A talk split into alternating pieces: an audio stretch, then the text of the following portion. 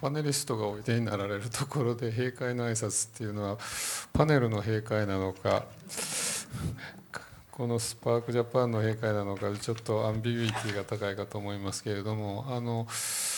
雨の中本当お忙しい中こんだけ多くの方ご参加いただきましてありがとうございます。あのいろいろな先生方がおっしゃられていただきましたように図書館の方々の何て言いますか熱い気持ちと非常にこう誠実な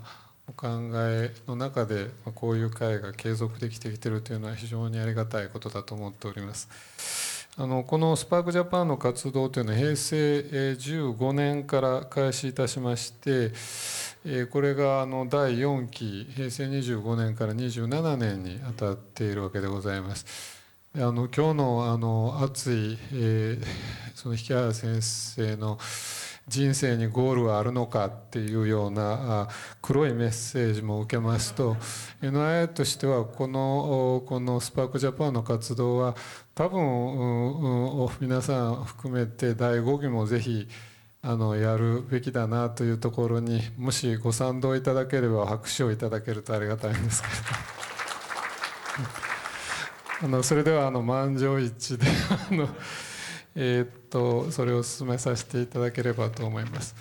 あのやはり図書館の業務というのはあの一般の研究者からしますと非常に比較的そのステーショナリーな部分だと思うんですね。で一方で私ども IT 業界 NII がなりわいとしているようなところっていいますのは今えー、部下っていうんですけれども V UCA っていうんですけれどもボラティリティアンサートンティコンプレキシティそしてアンビギュイティと要するにもう先が見えない時にどう動くかっていうようなことを我々はこうどうマネージしていかなきゃいけないかっていうところのポートフォリオを組んでいるというのが現実でございます。まあ、従いましてあのオープンアクセスとかオープンサイエンスとかオープンデータっていうその個別のイシューはあろうかと思うんですけれどももう少しその長いスパンの中でですね私どもがその学会長になるために学会を増やしてるんだろうなんていうそんな品格とない意見を言われるないようなことをやっていきたい。これは学問の進化によって増えてるんであってですね。学会長になるために学会作ってる人は多分いないんじゃないかなと思うんですけれどもそういう意味でもう少し長い目で見ていただきたい。例えば中国の軍事費がここ15年で10倍に増えているという事実があります。それは日本の GDP を超えたからアメリカの GDP に追い越すからだという意見があります。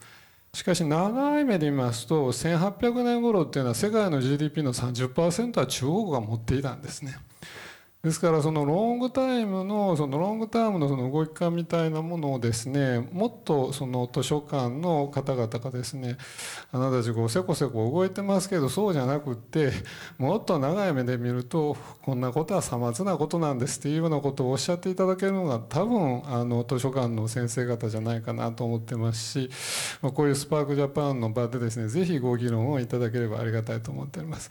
あの来年度以降もぜひ何卒よろしくお願いします。本日これにて閉会させていただきたいと思います。どうもありがとうございました。